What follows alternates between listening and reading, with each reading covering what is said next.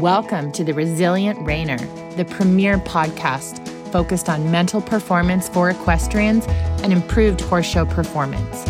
Whether you're a rookie reiner or a seasoned competitor, this show is for riders who want to take their skills to the next level and achieve their full potential in the show ring. I'm Nicole Burnett, and I'm a master mindset coach who's obsessed with helping you achieve all those horse dreams you always thought were impossible. Join me each week to develop a show ready mindset and gain the competitive edge you need to compete with confidence.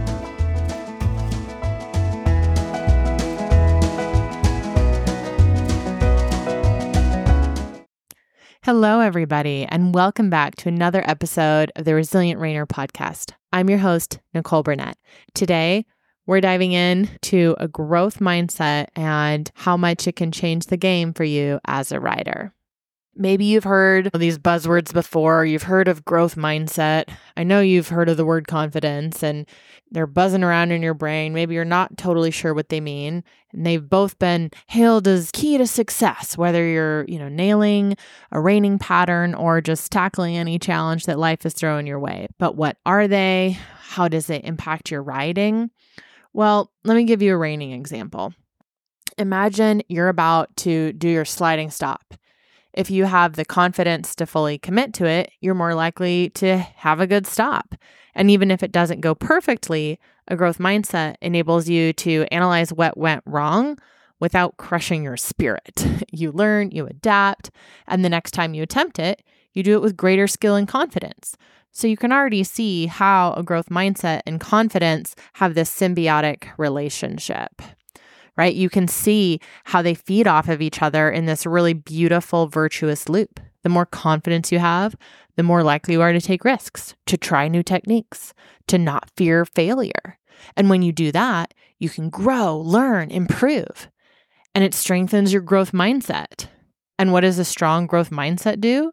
Well, it further boosts your confidence, enabling you to tackle even more complex challenges. It's this beautiful continuous feedback loop that propels you towards new horizons. So, what is the difference between a fixed mindset and a growth mindset? Well, with the fixed mindset, you believe that your talents and your abilities are innate and they won't change over time. So, people who rely on their previous achievements and previous success, they tend to believe that there are things they could do and that then there are things they could just never succeed at. A fixed mindset will feel safe with just the way things are, with the status quo.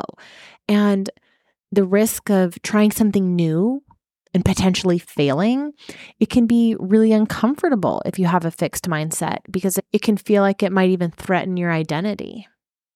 In contrast, a growth mindset, from this perspective, you see everything that happens to you and you see your success or failure as a learning opportunity and you can be curious and you might even find yourself predisposed to take on challenges, even when failure is a possibility.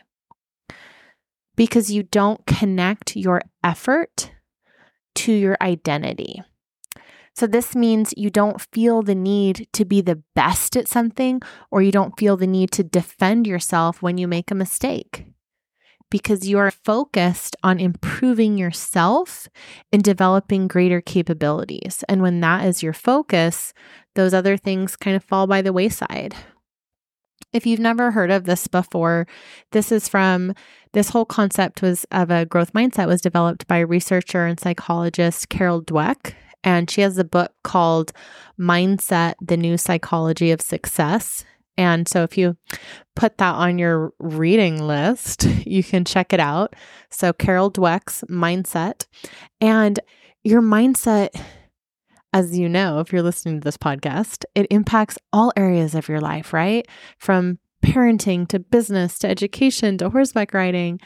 And one of the things that Carol Dweck discovered in her research was that by praising the effort applied when facing a challenge, you foster a growth mindset. Conversely, praising innate talent leads to a fixed mindset. So, I have several children, and I know that this really came up when we were reading some parenting books, and it came up in the context of how you talk to your children about how they're doing in school. Because we're going to just talk about some stereotypes here, because I'm sure the stereotypes have a basis in some truth. And so imagine the person you know from school who things kind of came easy to them. They were naturally pretty smart and they understood math or whatever it was, and that things kind of just came easy to them. And so they didn't have to apply themselves very much to succeed in school and to get good grades. And so then when they hit college, for example, this is usually where it comes up, then they hit college and life sucks, okay? Because all of a sudden, being smart isn't, it's not enough. They have to work really hard in order to achieve academic success in college, but they don't know how to do that because they've literally never had to do that. They've never developed that skill. And so they have a terrible time. They don't know how to be successful. They don't know how to work hard. They've never had to in order to be successful. And life just gives them a giant smack upside the head. And it is a lot of those people, some of them never even recover. And in contrast, people who, when they're younger, things are a little harder, but they learned how to work hard and they learned how to figure things out. And then when they hit college, well, it's hard work, but that's okay. They know how to do that. They know how to go to office hours. They know how to figure out how to learn how to do this new math or do whatever class they're in. So then they end up having massive success because they haven't learned to rely upon just natural smartness. They've learned to rely upon efforts, right? And we'll bring that back around to where we started, which is that for children, one of the things that we learned about on this parenting book was that you want to praise your children for trying hard, right? Hey, I see that you're working really hard on this math problem, or hey, like you're working hard to sound out that word. But you want to foster that growth mindset by praising the effort that they're applying when they face a challenge, as opposed to something that is innate or something that they can't change. Like, you know, you just are so good at whatever. But where does that come from? How do they handle that? How where does that go, right? So you just you want to really focus on praising the effort that they're applying and not just you are pretty or you are smart, you know, it, making it seem very fixed. And when we bring that background to the brain, literally physically, the brain and the neuroplasticity of your brain, those are some dominant factors that contribute to a growth mindset. And the neural pathways, all of our roads in our brain, talking to other parts of the brain, our neural pathways are altered by the experiences that we have in life. And they're constantly adapting to new situations and the environment that we're in. And the basis of a growth mindset is to establish, we want to develop curiosity. I absolutely say curiosity is the superpower resilience, and adaptability. And the more we demonstrate a willingness to take risks when we challenge ourselves and try new things, because trying new things is a challenge by itself, right? And the more we do all of those things, the more we create and reinforce these neural pathways physically in our brains that reinforce a growth mindset. So you can literally have some physical underpinnings to this mindset. And before you know it, these neural pathways are strengthened and you've got a whole new way of looking at the world and of operating. And so a fixed mindset is trying to keep us safe. So where does this come from? It's trying to keep us safe. But the downside is that sometimes playing it safe is is keeping it small, too small. and confidence confidence and a growth mindset really can go hand in hand because confidence is a powerful resource and a tool we have when developing and sustaining a growth mindset. When we lack confidence, it can be so easy to be stuck in our own heads and just cut ourselves off at the pass and limit our opportunities and what we believe is even possible for us. So, how do we grow? How do we even leverage the opportunities that are in front of us? So, one of the best hacks here, the shortcut that I can give you is to adopt a growth mindset. And this means things like challenging and expanding our thinking and asking ourselves some good questions. All right. What is that quote about? There's some sort of quote, I forget who says it, but it's basically that the quality of your life is determined by the quality of questions you ask. Always, always be looking to ask good questions. So, what are some good questions here if we want to expand our thinking? Well, questions like what is holding me back from trying something new? Why is my identity, why is my sense of self so tied to my expertise? Why do I care so much about being right? Is there any way I can ask for help with confidence? How can I get more comfortable with failing? This is a big question that you can just take and run with, guys. How can you get more comfortable with failing and taking healthy risks? So, these are some questions that you can ask.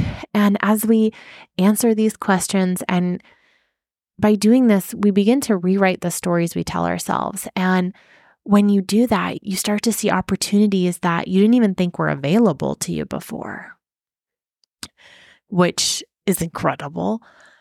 Leaning into these new opportunities, of course, it will feel pretty pretty scary at first. And that's why we need the courage and confidence to step out of our comfort zone, to be resilient, to ask for help. It's all part of redefining our relationship with fear and failure. And freedom, the freedom that comes from that brings so many possibilities. You might even want to try new things. Just starting really small I'm a fan of just the tiniest habit, whatever you can think of, do less. Make it the tiniest micro step to take a small risk. Ask for help in a really low stakes setting.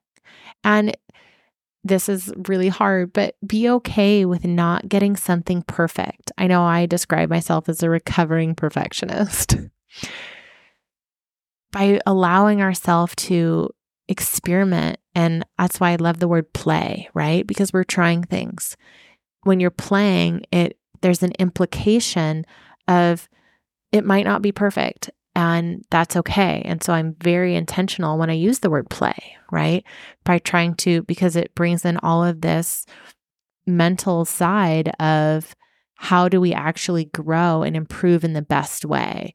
And there's all sorts of things that come in when I use the word play as opposed to the word work. So that is very intentional. And we start to build confidence and a growth mindset when we are doing those things. As you can see, some of these building blocks of a growth mindset are things like we failure, we're we're embracing failure. It's not going to be perfect every time, but we are adaptable. We adapt every single time. We're flexible. We're willing to try new things. These are all building blocks of a growth mindset.